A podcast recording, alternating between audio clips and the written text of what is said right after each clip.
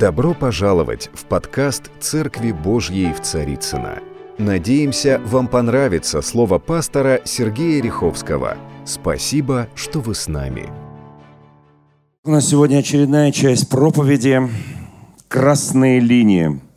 Итак, напоминаю, есть линии, которые нам начертил Бог, за которые мы не переходим. Есть линии, которые, к сожалению, мы для себя обозначили, чтобы не делать дело Божие. Мы тоже через них боимся перейти. Какой-то внутренний страх, неверие и так далее. Нежелание служить Господу, нежелание благовествовать Евангелие. И мы говорили в прошлый раз, что есть еще какие-то внутренние наши красные линии, которые сидят очень глубоко внутри. И мы обозначили это словом «страх». Мы говорили о великих помазанниках Божьих, например, Иона, внутри которого, вернее, праведный Иов, да Иона тоже не хотел исполнить волю Божию, потому что он ненавидел тот народ, которому Бог его посылал, и не хотел блага этому народу. И Иов праведный, он был богат, успешен, славен, но там внутри, глубоко, мы об этом говорили в прошлый раз, жил страх. Страх, который Э, всякий раз, когда он начинал об этом думать, а если что-то случится с детьми, с имением, с богатством и так далее, то это все поглощающий страх. И мы говорили в прошлый раз, что совершенная любовь изгоняет всякий страх, ибо в страхе есть мучение, боящийся несовершен в любви.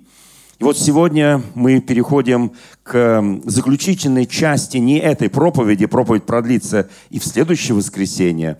И мы будем говорить о том событии, которое произошло в жизни величайшего пророка Елисея и женщины э, из города Санам. Итак, э, вы знаете, не так давно я познакомился с одной статьей – известного нашего российского политика, с которым меня связывают приятельские отношения.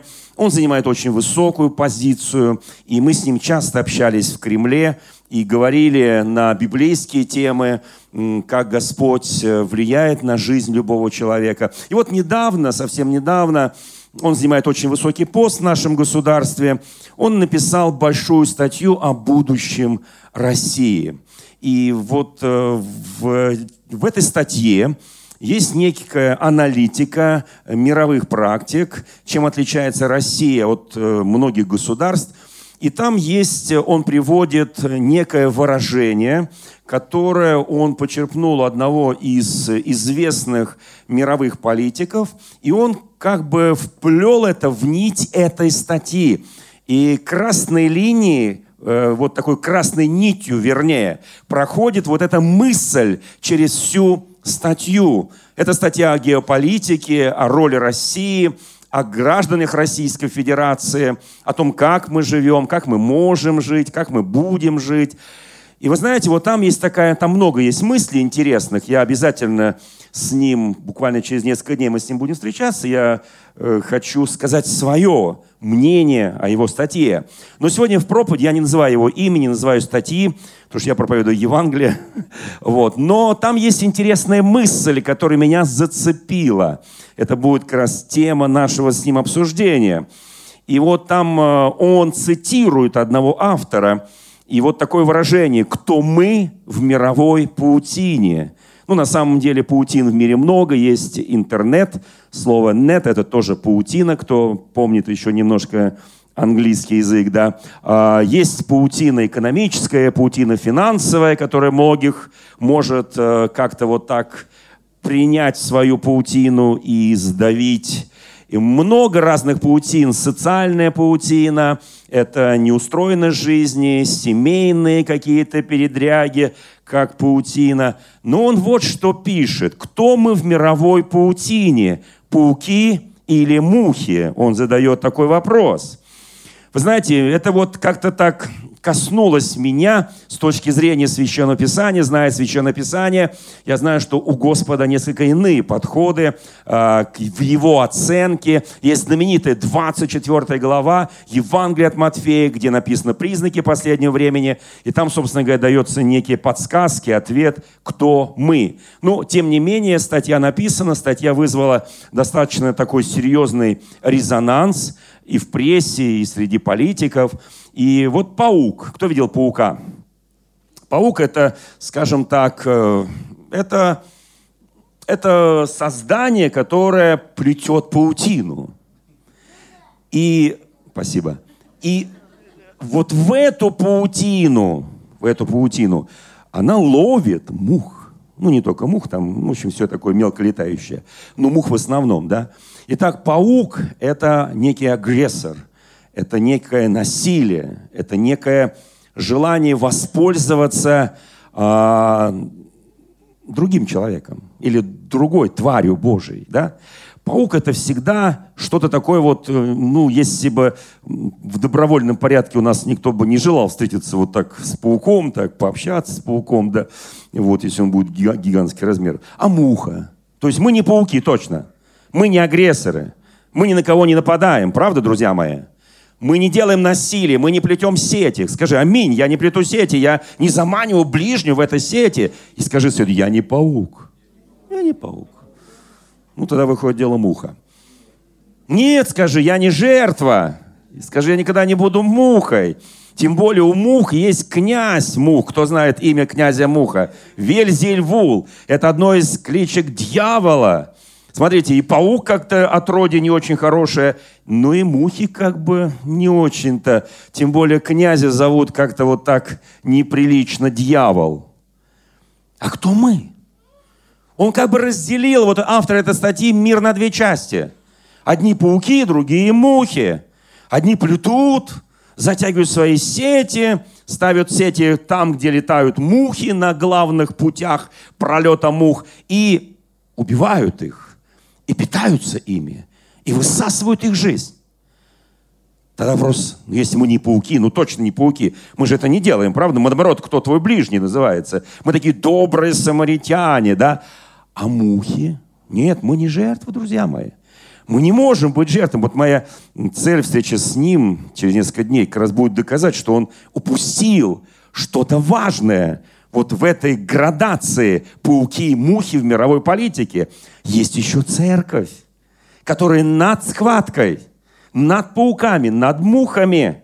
Церковь, которая имеет сегодня очень важное призвание и предназначение – вы знаете, церковь не должна заниматься экономикой. Церковь не должна решать финансовые проблемы государства. Молиться, да, за финансы. Молиться за экономику, да. Молиться за безопасность, да. Молиться за социум, да. Конечно, конечно. Вот все, что происходит в России, нам не чуждо, а наоборот. Мы ответственны, но мы над схваткой. Церковь, она над политикой, над экономикой. В церкви есть то, чего нет в политике, в экономике, чего нет в мухах, и нет, простите меня, в этих пауках. Итак, скажи в своем духе, что я никогда не буду пауком, никогда не сделаю никому ничего больно, сеть плести не буду, но не буду и мухой. Я не собираюсь попадаться в все эти дьявольские господину Вильзельвулу. Я не собираюсь стать жертвой, я не жертва. Тот, кто во мне больше того, кто в мире, исповедуй, скажи, я дитя Божие. Вы знаете, Иисус Христос, когда вернулись ученики, после очень успешной миссии, бесы повиновались, выходили, больные исцелялись, они приходят, радуются – а он выливает на них ушат холодной воды и говорит, да не сему радуйтесь, радуйтесь, что ваши имена записаны на небесах. Вы всегда над схваткою. Вот это очень важное положение церкви. Бог дал церкви уши, глаза, чувства чувствование в Иисусе Христе. Мы по-другому оцениваем любые события, любое обстоятельства, по-другому Бог нам дал духовные глаза, духовный слух, слышать, видеть, ощущать и вымаливать тех, кто становится либо пауком, либо мухой, то есть жертвой. Итак, вот наше положение в Боге. Я сегодня не буду эту мысль глубоко развивать, просто очень важно, чтобы мы, когда я буду говорить сейчас эту проповедь, мы держали это немножко в разуме и в следующее воскресенье тоже. Итак, давайте мы сейчас вернемся. Вы знаете, многие из нас очень хотят, чтобы вот э, что Бог нам создал для того, чтобы мы служили Богу в дарах Духа Святого и проповедовали Евангелие, Царство, идеальные условия. Чтобы не было ничего такого, чтобы нам мешало. Вот, чтобы мы могли спокойненько практиковать нашу веру, служить людям. Но я хочу сказать сейчас правду. Идеальных условий не было и не будет. И во времена Христа их тоже не было. Во времена великих пророков и апостолов их тоже не было. Всегда это было сложные обстоятельства. Но именно там они побеждали. Вот эта история с этой женщиной из города Санам. Давайте мы сейчас посмотрим карту времен пророка Елисея. Это удивительная карта, это библейская карта, естественно.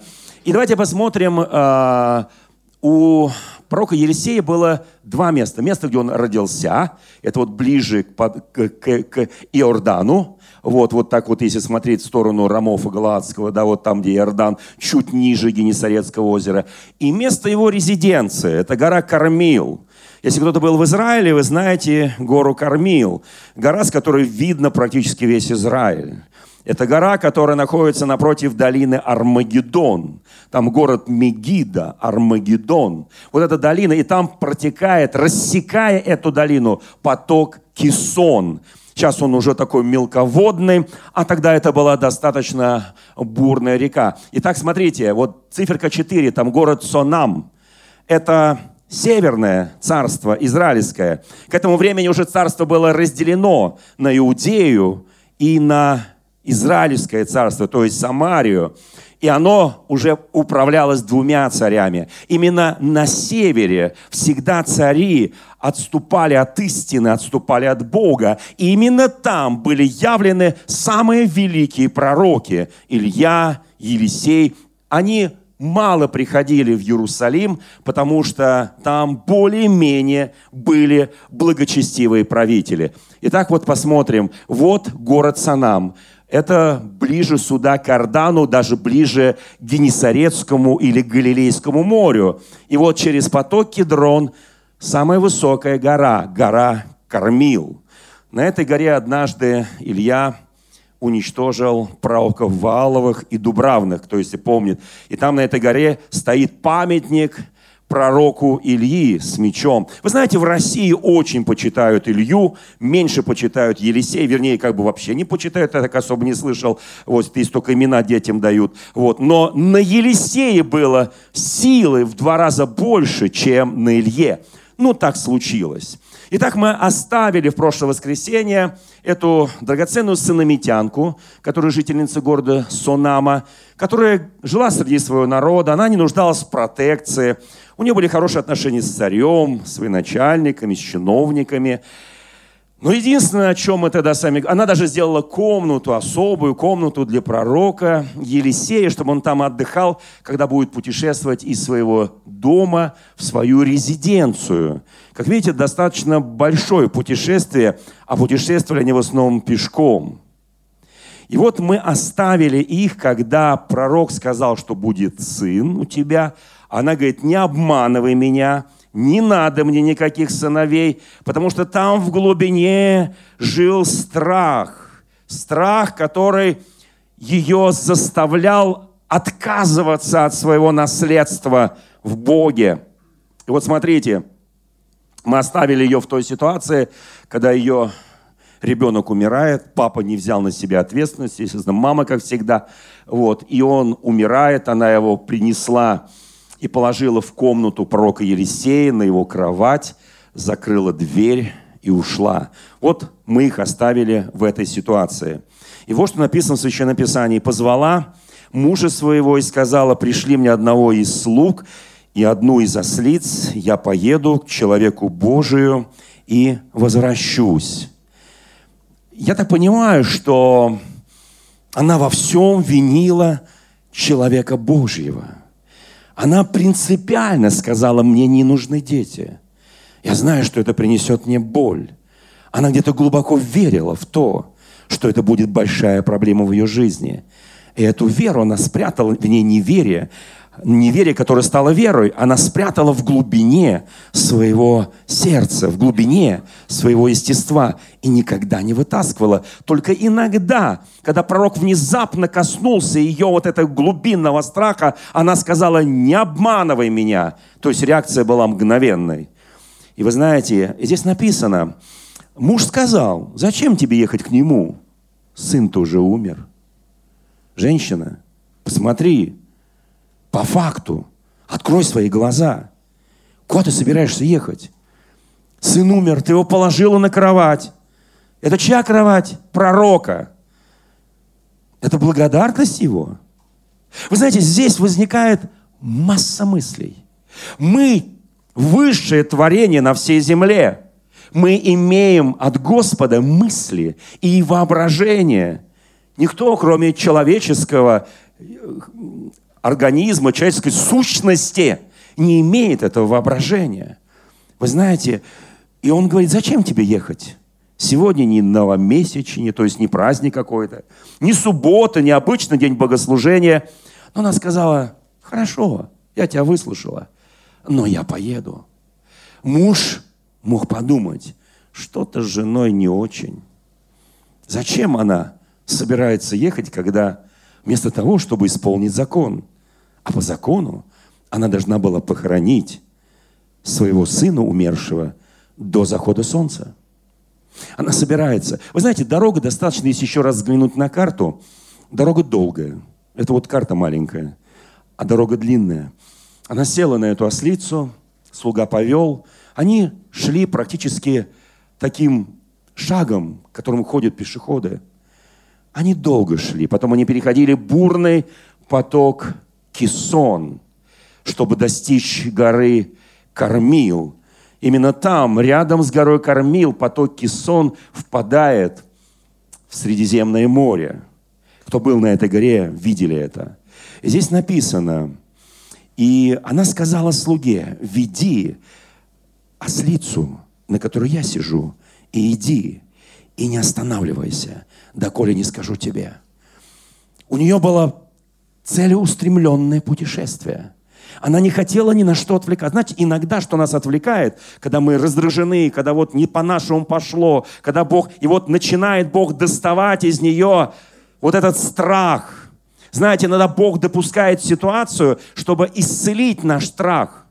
Он нас проводит через сложнейшие моменты, чтобы очистить и исцелить и дать нам свободу от страха. Потому что страх – это все поглощающее чувство, которое мешает нам быть дерзновенными в вере, дерзновенными в вере в чудеса Божьи и дерзновенными в исполнении Божьей воли в своей жизни. Страх. Вы знаете, она, они шли вместе со слугой, не останавливаясь отправились и прибыли к человеку Божию горе Кормил. Если кто был на горе Кормил, вы можете видеть, что самая высокая гора, с которой видно все, как с высоты орлиного полета. И пророк в это время так случилось, он сидел, видимо, на краю, и он смотрел в сторону потока Кисон, и он увидел эту женщину, которая шла к нему. И когда увидел человек Божий ее издали, то сказал слуге своему Гезе, это та санамитянка.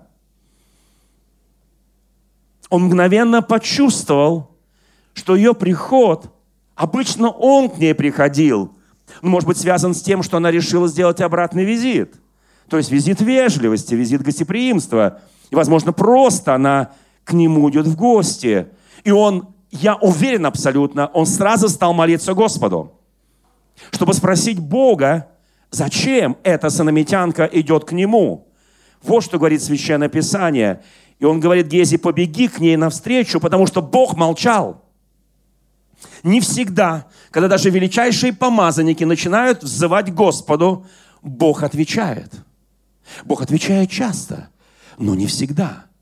Потому что не человек, даже если он имеет двойное помазание, не он может влиять, может отвечать, может знать глубины, а знает только Бог.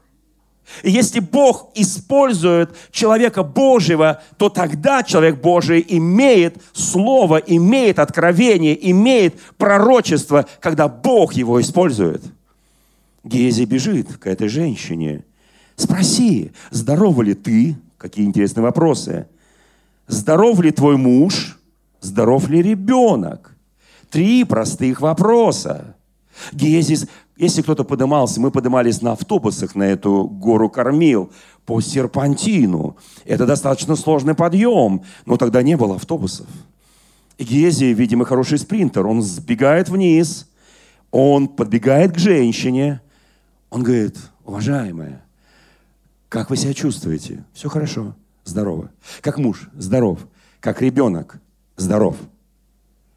Ребенок в это время лежит мертвым. Кто-то скажет, странная женщина, богатая, странная, руководится своими страхами, не приняла, может быть, за это ее Бог наказал. Знаете, мы, человеки, начинаем мыслить негативно, мы редко мыслим позитивно, даже когда приходят сложные моменты, испытания в нашей жизни, даже когда что-то случается, как нам кажется, непоправимое с нашими близкими и друзьями, она говорит, все здорово. Лгала? Нет. Я объясню сейчас. Потому что, послушайте, это вызов. Это серьезнейший вызов – чтобы мы сказали посланнику пророка Гиези, мы бы сказали, все плохо. Я в полной прострации. Муж вообще умыл руки, отказался. А ребенок у тебя лежит на кровати мертвым. Спасибо тебе, пророк. Я тебя об этом не просила. Ты мне принес боль. Она говорит, здоровы. Знаете, когда ученики спросили Христа, когда он сказал, Лазарь, наш друг, умер, и мы идем его разбудить. Они говорят, ну если он умер, что же его будить-то? Он говорит, а он спит. Он уснул. Когда Христос пришел воскрешать маленькую девочку 12-летнюю, он говорит, она спит просто, я пришел ее разбудить. Знаете, мы, у меня есть такая проповедь, кто помнит, язык Бога, язык человека. Мы часто не понимаем то, что делает Бог. Это женщина, потому что уже страх – она потеряла все.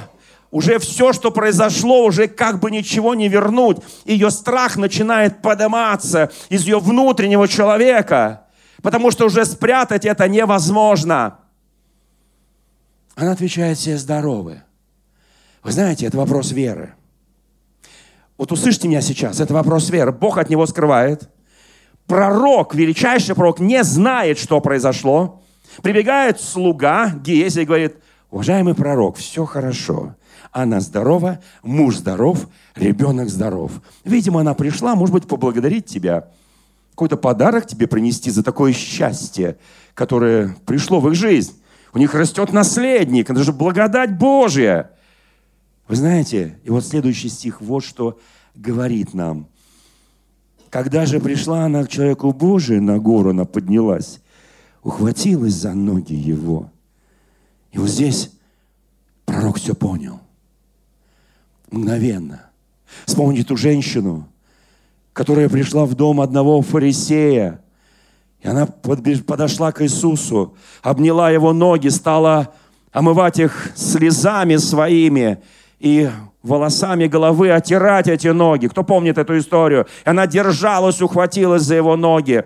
И фарисей говорит, о, если бы он знал, какая грязная женщина к нему прикасается, он бы запретил. Да он знал. Он знал, кто прикасается от великой скорби своей.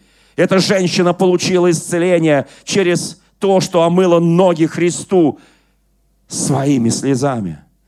Вот она ухватилась за эти ноги. Гези подошел, потому что, ну, некрасиво. Там еще учеников было много. Мы это поймем в следующей главе, когда будем в следующий раз э, читать дальше, продолжать эту тему. Послушайте, они могли сказать, ничего себе, пророк. Видимо, там у нее что-то ночует, там, да, ходит в этот домик, там ее кормят, его кормят. И вот она тут пришла и показала всем, она за его ноги уцепилась.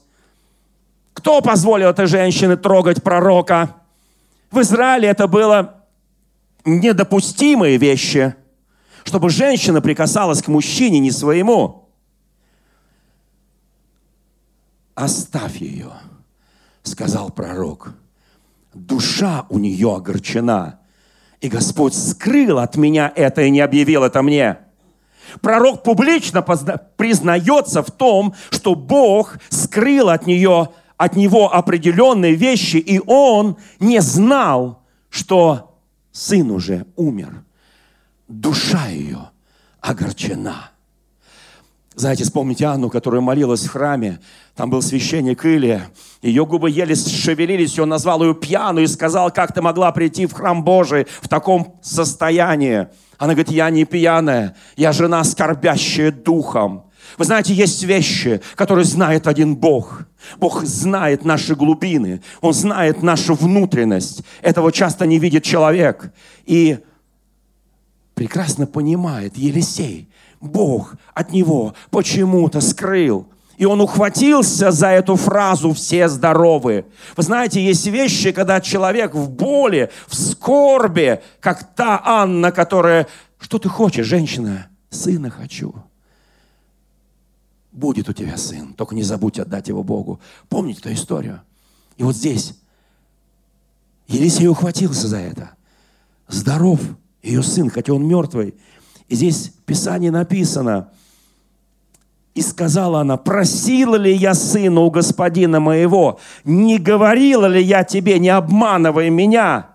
Вот все, ее страхи, они вышли наружу. Она стоит перед величайшим помазанником Божьим и публично обличает этого человека, что он ей солгал. Но своим же обличением она подсказывает ему, что нужно сделать. И сказал пророк своему слуге Гезию, «Оденься, пояшь числа свои, возьми жезл мой в руку твою, то есть посох, и пойди, если встретишь кого, не приветствуй его, если кто будет тебя приветствовать, не отвечай ему, и положи посох мой на лицо ребенка». Вы знаете, на Востоке есть традиция. Если с тобой кто-то поздоровался, и ты поздоровался с ним, ты обязан зайти к нему в дом и попить с ним чай. Это традиция. Он говорит, иди, ни с кем не здоровайся, никого не приветствуй. У тебя есть сегодня цель дойти. Беги, Гиесия, а я останусь здесь ждать. Она говорит, нет, нет, мне не нужен твой посох. Какой посох? Как... Твоя постель не работает. Я положила мертвого сына, и он там мертвый лежит какой посох, какой слуга.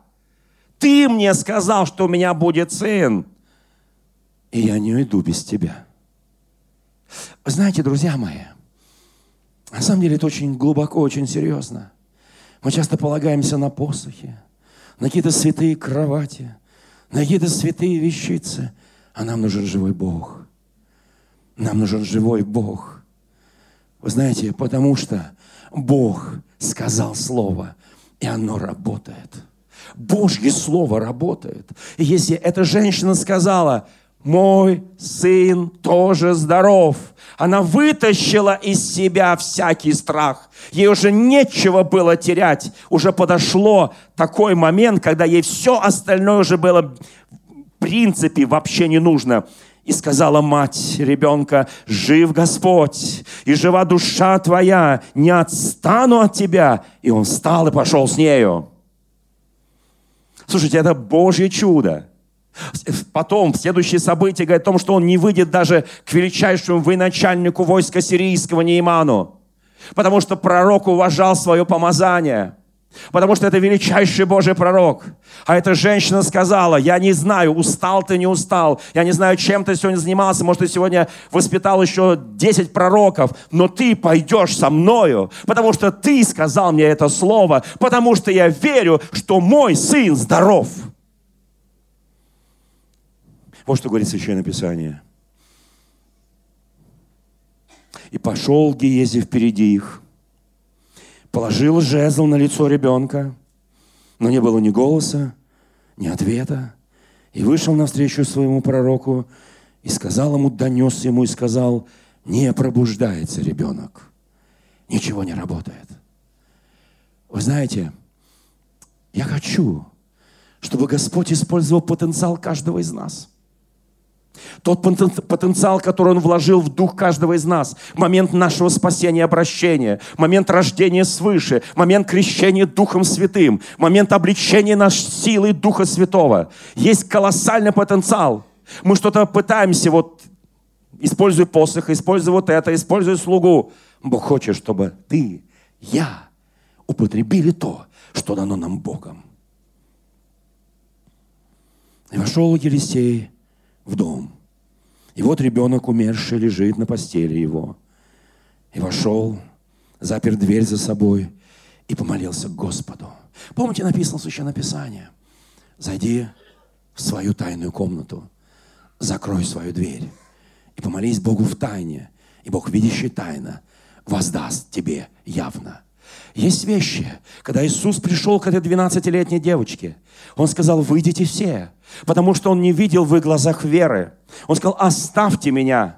Вы знаете, плюс еще здесь, он понимал, что если не работает посох, не работает кровать, не работает ученик, фактически без пяти минут пророк Гиезий, у которого ничего не получилось, он понимал, что-то такое Бог будет сейчас делать через него, что не поймут многие люди.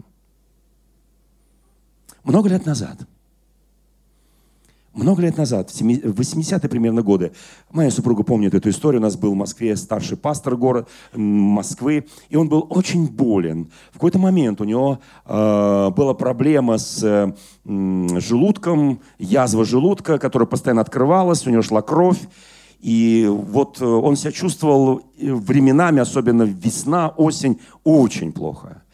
И к нам однажды приехали пророки, из, это был Советский Союз, приехали пророки из Беларуси, из глухой какой-то белорусской, там, не знаю, пущей белорусской. Приехали эти пророки к нам, вот, и они пришли, и они не знали, вот собрались верующие, они не знали, кто здесь пастор, кто здесь кто, они просто вот собрались верующие, и они приехали, чтобы помолиться вместе, и мы там присутствовали. И началась молитва. И вдруг один пророк невысокого роста подходит к этому старшему пастору. Моя жена знает. Это пастор долго в карман за словом не лез. Был достаточно... Времена были советские, понимаете? Был очень строгий, и все к нему относились с колоссальным пиететом. Вдруг это пророк маленького роста подходит к этому большому человеку он не знал, кто этот. Ну, может быть, даже знал, может быть, он бы и не решился. Он подходит, а тот стоит, у него все болит. У него кровь, кровь идет. И он подходит, это порог, к этому человеку. Берет, мы были, ну, я видел, конечно, духовные действия, но чтобы такие, он берет вот так кулак и святым кулаком резко, без предупреждения, он сказал, брат, подготовься, сейчас тебе по животу дам. Он просто бьет его в живот со всего маху. И тот сгинается пополам. Знаете, это была картина, к нам приехал ревизор. То есть мы, я сейчас думал, сейчас вот брат поднимется, и бедный тот пророк. Брат поднимается, глаза сияют, руки Господа, говорит, я исцелен. Знаете, что иногда Бог действует совершенно не как мы можем себе представить. На утреннем служении ко мне подошла одна сестра после этой проповеди и сказала, пастор, хочу покаяться. Вчера на молитве меня Господь побудил подойти к человеку и ударить его по животу. И я не стала его бить. Потом оказалось, у него два ребра сломанных, и нужно было их поправить, а я это не сделала, каюсь.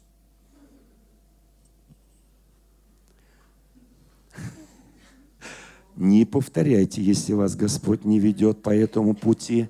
Не вздумайте это делать, если Господь не своим откровением, действием, своим служением не повел вас вот таким действием. Все, я сейчас читаю, у меня время уже уходит. И здесь написано, и помолившись Господу, вообще без молитвы мы не делаем ничего. Сказано, и помолившись Господу, Елисей, почему он закрыл, чтобы никто это все не видел? Потому что это было слишком непонятно, слишком необъяснимо. Вы знаете, когда начинает действовать Господь? Есть вещи, которые невозможно объяснить. Почему Бог действует вот так? Или действует вот так? Иисус Христос в Евсаиде к нему привезли, привели слепого. И он уже и за руку брал его, и за город выводил, и руки возлагал. Помните, это написано в Евангелии от Марка 8 главе. И брение делал, и уже все делал, а слепой не прозревал прозрение будет медленным. Но представьте, кто-то со стороны скажет, ничего себе, Стоит Христос, плюет на землю, делает брение, мажет, руки возлагает, что-то спрашивает, потом берет за руку, потом возлагает руки. Все скажут, что там происходит? Но здесь Писание говорит, и поднялся, и лег над ребенком, и приложил свои уста к этим мертвым устам ребенка, и свои глаза к его мертвым глазам, и свои ладони к его мертвым ладоням, и простерся на нем, и согрелось тело ребенка. Я не знаю, как будет действовать Господь дальше, в 21 веке. Но я знаю одно. Многие действия будут необъяснимы. Многие действия будут непонятны человеком. Но за этим будет стоять Господь. Никогда не делай то, что ты вот прочитал, и тебе хочется повторить. Вы знаете, вот есть такая строка, иногда бежит на телевизионном экране, не повторяйте, это делают профессионалы. Но если ты профессионал пред Господом, и Бог дает тебе побуждение, я говорил в прошлом воскресенье, возлагайте руки на больных, действуйте, как вам подсказывает Господь и обязательно будет чудо. Вы знаете, он простерся над ребенком, а ребенок не дышал. Он лежал мертвым, просто тело начало согреваться. Ну, естественно, человек шел несколько часов. Оттуда, с этой горы кормил, через потоки сон. Шел несколько часов в этот город Суам. Он, тело разогрето, все, послушайте, там энергия. И он лежит на этом мертвом ребенке. Потом встает, ходит по комнате, опять молится Опять подходит к этому ребенку и опять ложится на него точно так же. Уста живого к мертвым устам. Руки живого к мертвым рукам. Послушайте, глаза живого к мертвым глазам. Он опять распростерся над ним. И вот что говорит Священное Писание. И чихнул ребенок раз семь. И открыл ребенок глаза свои. Он воскрес. И позвал. Вы знаете, Иисус часто говорит – это вы думаете, что человек мертвый. Вы думаете, что Лазарь мертвый. Вы думаете, что эта девочка мертва. 21 век. Век особых чудес от Господа. То, что делалось в те древние времена, мы будем видеть сегодня. Я уверен, друзья мои, и Бог это будет делать через многих, через христиан, через его, скажи соседу, через тебя, скажи, через меня, потому что Бог велик, а я его дитя, и Бог будет. Он будет вести тебя совершенно удивительным путем, которым, может быть, до тебя никто не ходил. Но это будешь ты исполнять волю Божью. И он позвал Гиезию, говорит, позови маму. Мама приходит, она смотрит, она уже знала, что ребенок ее здоров. Она не солгала. Услышьте меня, пожалуйста. Иногда мы говорим, верую многие вещи, но по факту ребенок лежит мертвый. Но мы говорим, он здоров. И муж тоже, хотя безразличен к семье, но тоже здоров. И я здорова. Хотя у меня все там внутри разрывается.